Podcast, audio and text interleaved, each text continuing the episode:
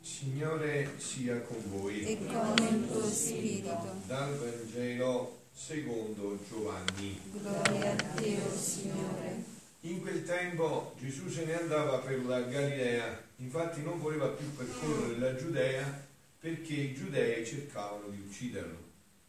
Si avvicinava intanto la festa dei giudei, quella delle capanne. Quando i suoi fratelli salirono per la festa, vi salì anche lui, non apertamente, ma quasi di nascosto.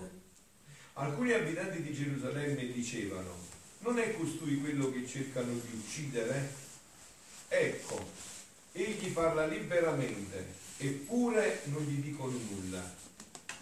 I capi hanno forse riconosciuto davvero che egli è il Cristo?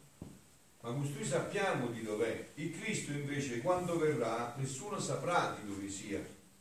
Gesù allora mentre insegnava nel Tempio esclamò, certo, voi mi conoscete e sapete di dove sono, eppure non sono venuto da me stesso, ma chi mi ha mandato è veritiero e voi non lo conoscete. Io lo conosco, perché vengo da lui ed egli mi ha mandato. Cercavano allora di arrestarlo, ma nessuno riuscì a mettere le mani su di lui perché non era ancora giunta la sua ora. Parola del Signore. Gloria a Dio Cristo. Parola del Vangelo cancelli tutti i nostri. Siano lodati Gesù e Maria. Ormai siamo nell'imminenza della Santa Pasqua, siamo agli sgoccioli di questi giorni speciali di grazia della Quaresima e la parola di Dio ci ha dato un test per vedere se il Signore ci è vicino, no? È facile, per esempio ci ha detto, il Signore è vicino a chi ha il cuore spezzato. Noi abbiamo il cuore spezzato per i nostri peccati, se il Signore non ci è vicino. Il Signore è vicino a chi ha il cuore spezzato. Dice un padre del deserto, che è più grande davanti a Dio chi piange i suoi peccati che chi risuscita un morto. Allora noi dobbiamo chiederci questo, se abbiamo il cuore spezzato, perché abbiamo offeso l'amore, no? Da questo viene il cuore spezzato, non dalle chiacchiere, non dalle apparenze. Se noi abbiamo il cuore spezzato siamo certissimi che il Signore ci è vicino. Infatti il Salmo ce l'ha fatto ripetere tre volte. Signore è vicino a chi il cuore spezzato. Poi nel secondo dice, Signore è vicino a chi il cuore spezzato. Ci fa ripetere ancora, il Signore è vicino a chi il cuore spezzato. Quindi è facilissimo, la di Dio è, è subito ci fa capire, ci fa i test. E noi possiamo veramente, come dire, ehm, misurare subito, no? Eh, se siamo col cuore spezzato, il Signore è vicino. Se non siamo così, il Signore non è vicino anche se sembrerebbero altre cose, insomma. Quindi il Signore è vicino a chi ha il cuore spezzato. Abbiamo detto che eh, il cuore spezzato, uno di questi aspetti del cuore spezzato, è capire poi anche un punto fondamentale, no? che è il cuore spezzato, che il male che abbiamo fatto non lo possiamo riparare. Ci vuole solo il riparatore. Ci vuole lui solo per riparare. Noi possiamo fare i danni, ma poi non sappiamo riparato. Abbiamo bisogno del riparatore, perciò tutto è grazia, no? Abbiamo bisogno di lui, della sua grazia. E eh, questa grazia però in Gesù è così chiara che lui si presenta, avete sentito nel Vangelo c'è il biglietto di visita chiarissimo, no? Dice voi dite che mi conoscete, certo voi mi conoscete, eppure però io vi dico che non sono venuto da me stesso. Ma chi mi ha mandato è veritiero e voi non lo conoscete. Quindi Gesù è cosciente di venire a nome di un altro. Eh? Gesù è Dio, è uomo e Dio, ma come uomo lui non farà niente da sé. E a questo vuole introdurre anche a noi. Noi siamo dei cristiani, quindi noi non siamo dei battitori liberi, dei liberi pensatori. Noi siamo stati mandati da un altro La nostra vita non è stata mandata nel mondo per caso. Abbiamo una missione, un compito, una vocazione chiarissima. Dice, non sono venuto da me stesso, ma chi mi ha mandato è, è veritiero. E dice a Luisa nel volume 16, gennaio 14 1924, stava accompagnando, dice Luisa, il mistero della flagellazione. Vedi, Luisa aveva il cuore spezzato. Stava accompagnando il mistero della flagellazione combattendo il mio dolce Gesù quando si vide così confuso in mezzo ai nemici, spogliato delle sue vesti sotto una tempesta di colpi. E mio amabile Gesù, mio interno, nello stato in cui si trovava quando fu flagellato, mi ha detto, figlia mia, vuoi tu sapere la causa perché fui spogliato quando fui flagellato? Vuoi avere chiaro concetti? Gesù non è che è andato alla passione subendola. Gesù era protagonista della passione, ci è andato pienamente, perché sapeva che attraverso tutto questo, e solo attraverso questo, avrebbe potuto redimere noi, no? Quindi Gesù certe scene poteva anche evitare se voleva, invece no, e tutte avevano un senso. No? Voi vi ricordate, non so se vi ricordate questo passaggio, prima di andare alla passione Gesù nel Vangelo di Giovanni c'è scritto, no? Che gli andarono incontro e Gesù gli disse, chi cercate? Si chiama Gesù in Nazareth, sono io, tutti a terra. E farlo tutti a terra, perché, quindi era Dio, no? Non è che dava la passione così. Quando loro gli hanno chiesto eh, chi cercate, Gesù gli ha detto chi cercate? Gesù in Nazareth, sono io, e tutti sono caduti terra. Quindi ogni scena della passione ogni, ha un mistero profondissimo e questo mistero si colloca in questo aspetto principale. Gesù ha coscienza piena come uomo che lui non è venuto da se stesso, ma il Padre lo ha mandato. E dice quindi, figlia mia, vuoi tu sapere la causa perché fui spogliato, cioè mi feci spogliare, accettai anche questo quando fui flagellato? In ogni mistero della passione, della mia passione, prima mi occupavo di rinsaldare la rottura tra la volontà umana e la divina. Se voi vi gustate queste meraviglie, quando leggete la parola di Dio, oh che diventa una meraviglia, perché avete lo scopo, tu andate a vedere dentro ogni parola perché avveniva quello. Perciò Gesù dice, questo aspetto non vengo da me stesso, vuol dire che sono venuto per riparare quello che voi avete voluto fare da voi stessi. Comando io, decido io, faccio io. No? Io sono del 58, no? del 68, 69. Questo è il termine che è un po', faccio io, il greco è mio, le donne, faccio quello che voglio io, io decido io, quello che ci portiamo adesso lo strascico di tutto questo, no? Nella rottura dell'umana, la bontà umana col divino. Decido io, no? Come siamo arrivati all'aborto? Decido io, ci penso io, comando io, la vita è mia. Eh, vedete mille, mille volte queste cose, e eh, punto.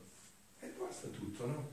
Invece Gesù dice, non decido io, non comando io, non voglio io, faccio sempre quello che vuole il papà mio non faccio mai con la mia testa.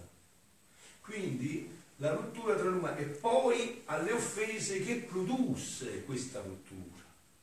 Questa rottura ha prodotto tutta una produttrice di male. Produce male su male questa rottura. È una macchina che produce fango e male all'infinito.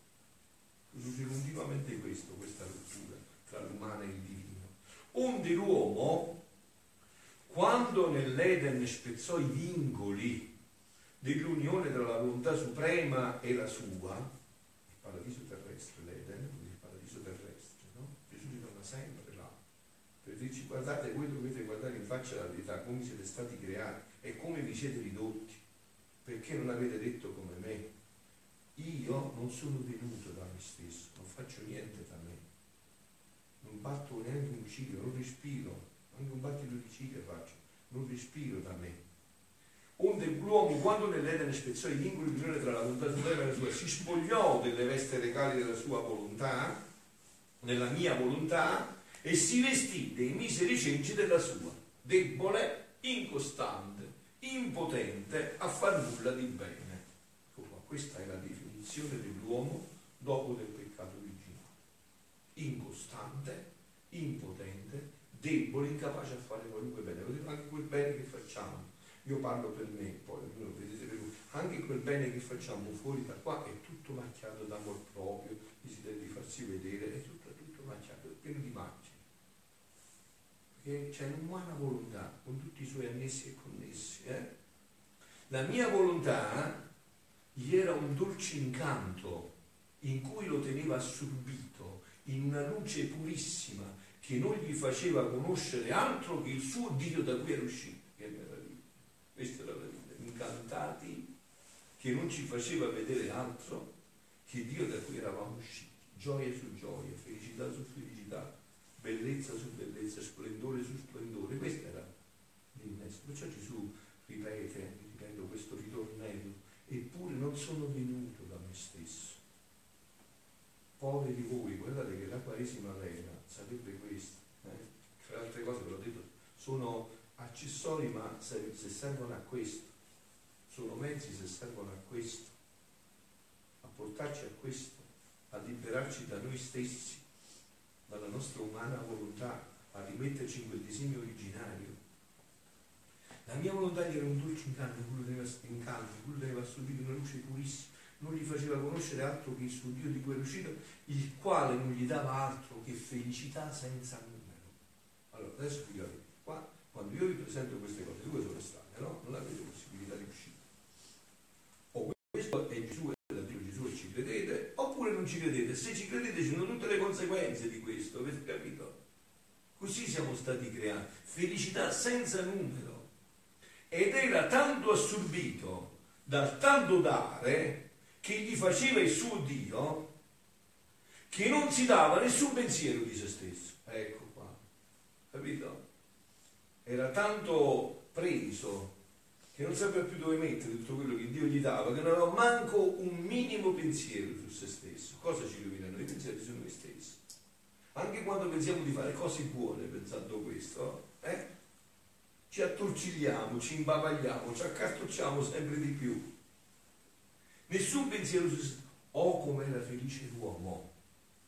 E come la Trinità, la divinità, si dilettava nel dare a lui tante particelle del suo essere. Capito che significava, come ci faceva felice Dio? No? Posso fare un esempio plastico? Si non metteva i pezzettini di pelle ci mandava noi, della sua carne, i pezzettini suoi, suo essere, particelle del suo essere per renderci felici. Per quanto la creatura ne può ricevere, per farlo simile a sé, immagine e somiglianza, per renderlo sempre simile. Dio ci aveva già creato in eh, prospettiva simile a lui, no? Ma non era contento, ci andava quella, no, lo voglio sempre più simile e mandava particelle su. No, no, ma ancora più simile, e questo per tutta l'eternità. Capito? Per farci sempre più simile a lui. E dire guarda come mi diletto, me l'ho fatto proprio uguale a me, simile a me proprio, guarda, è un altro me sto figlio mio, guarda. No? o onde non appena spezzò il mione della nostra volontà con la sua, perdette la veste regale. Non sono venuto da me stesso, perdette la veste regale, perdette l'intanto, la luce, la felicità. Guardò se stesso, guardò se stesso senza la luce della mia volontà e guardandosi senza l'incanto che lo veniva servito, si corrompe.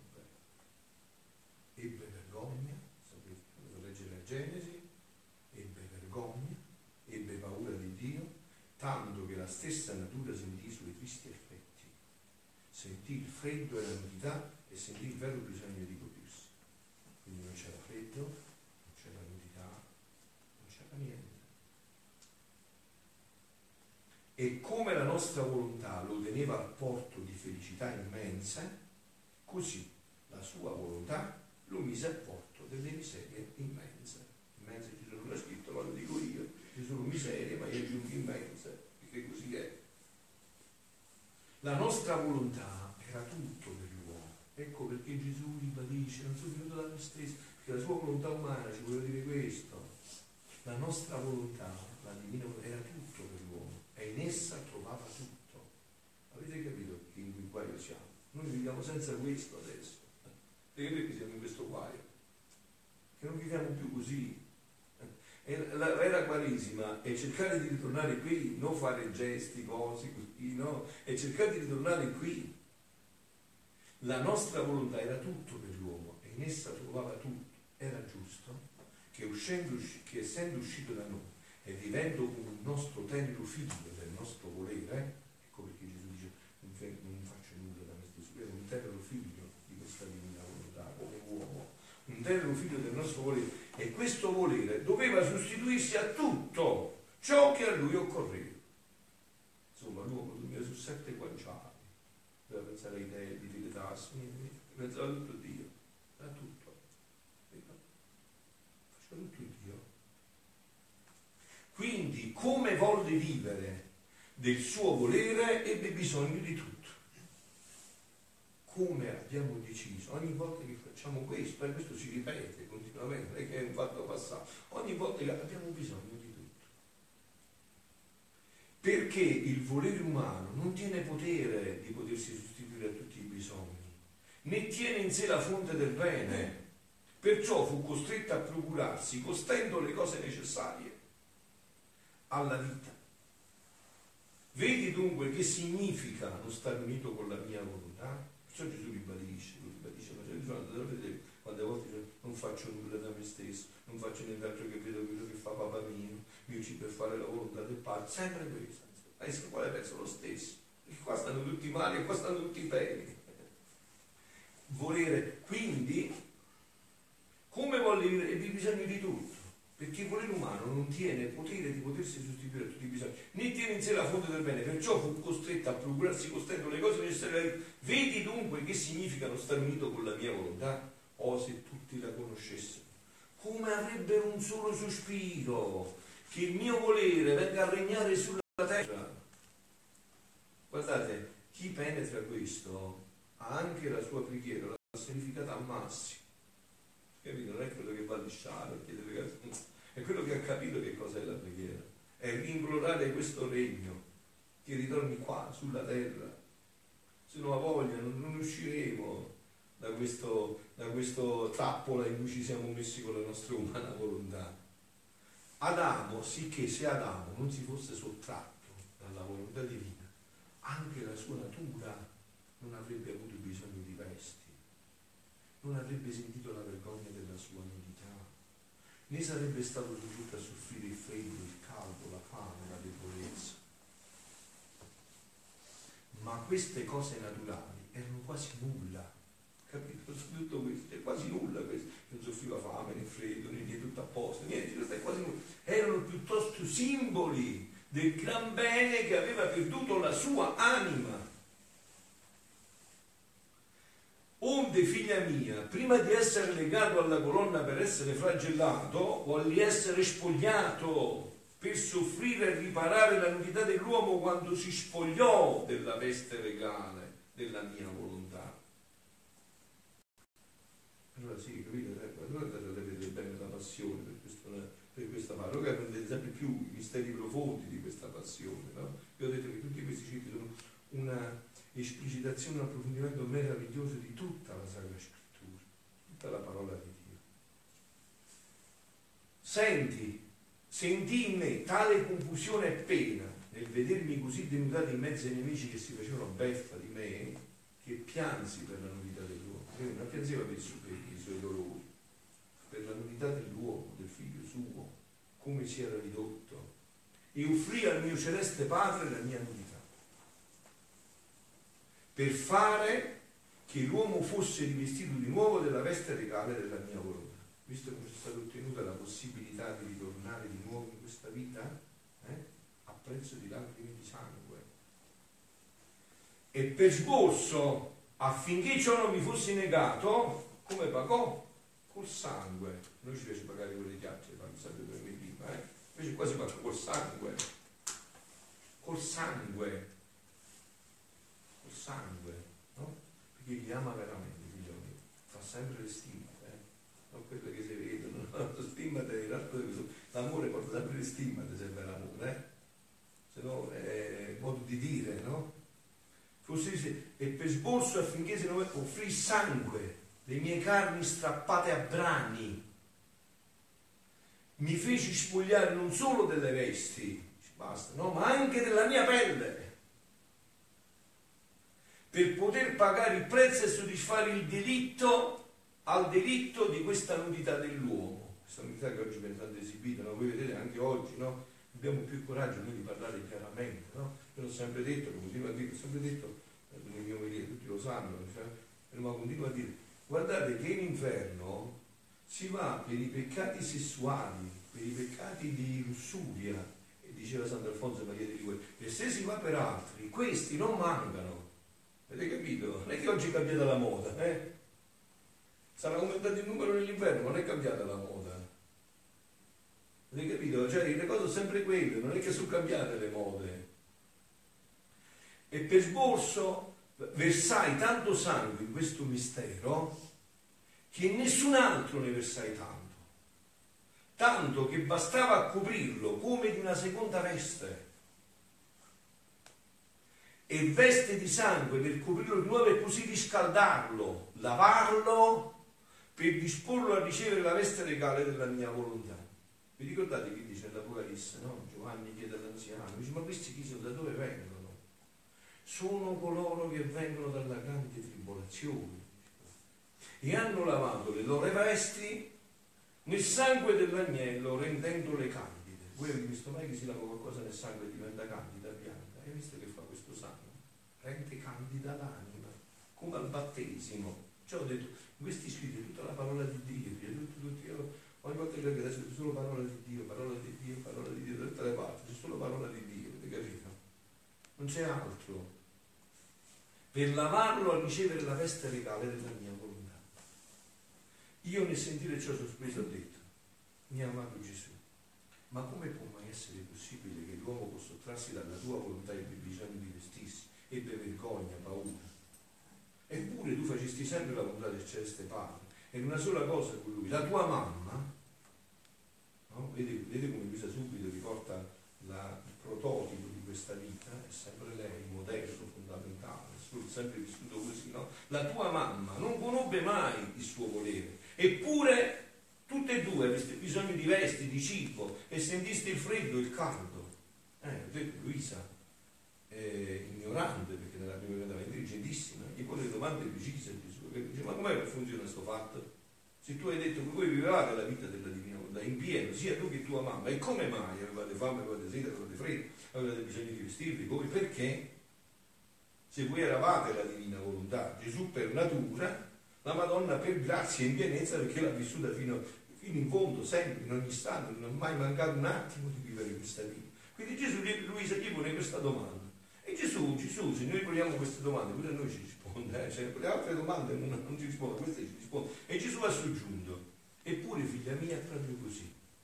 Se l'uomo sentì vergogna della sua nudità e fu soggetto a tante miserie naturali, fu appunto, fu proprio appunto perché perdette il dolce incanto della mia volontà. E sebbene il, sebbene il male lo fece l'anima, il corpo, non il corpo, ma però indirettamente fu come complice della cattiva volontà dell'uomo. La natura restò come profanata dal malvolere dell'uomo. Quindi l'una e l'altra dovevano sentire la pena del male fatto. Il riguardo a me, certo che feci sempre la volontà suprema, e sicuramente dice sua mamma, no? Certo che lo facevo. Ma io non venni a trovare l'uomo innocente, capito? l'uomo prima che peccasse, ma venne a trovare l'uomo peccatore e con tutte le sue miserie, non sono venuto per i, per i sani, per gli ammalati, non sono venuto per i giusti, ma per i peccatori. Detto tutto, tutto riflesso di parola di Dio, tutto perfetto, no?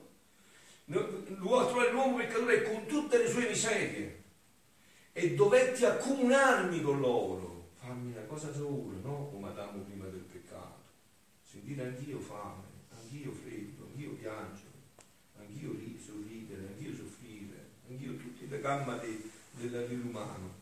Prendere su di me tutti i loro mali e assoggettarmi alle necessità della vita come se fossi uno di loro. Perciò può dire non sono venuto da me stesso, come uno di noi dice io rinuncio alla mia volontà per vivere con la volontà di Dio, come uno di voi, non in, in un clima superiore, in una dimensione superiore, no, no, proprio come uno di voi. Ma in me c'era questo prodigio che se io volessi, se io l'avessi voluto, di nulla avevo bisogno. Certo. Bastava che la divinità interagiva e non aveva bisogno di mangiare, di dormire, né freddo né niente. Di nulla avevo bisogno, né di resti, né di cibo, né di altro. Ma non voglio servirla. Ve l'ho detto, no? Vi ho portato l'esempio dell'inizio della passione. Voi chi cercate? Gesù in Nazareno, sono io, tutti stravazzati a te. State a leggere bene quel passo. È, è, fortissimo, proprio prima della passione, quindi si deve chiedere, ma come? Il Dio che prima della passione non ha detto niente, tutti sono schiacciati a terra, poi questi possono sputarli in faccia, fare tutto quello che vogliono. Come funziona? L'ho voluto per salvarci. L'ho voluto. Di nulla avevo bisogno, né di vesti, ma non voglio servirmene, per amore dell'uomo.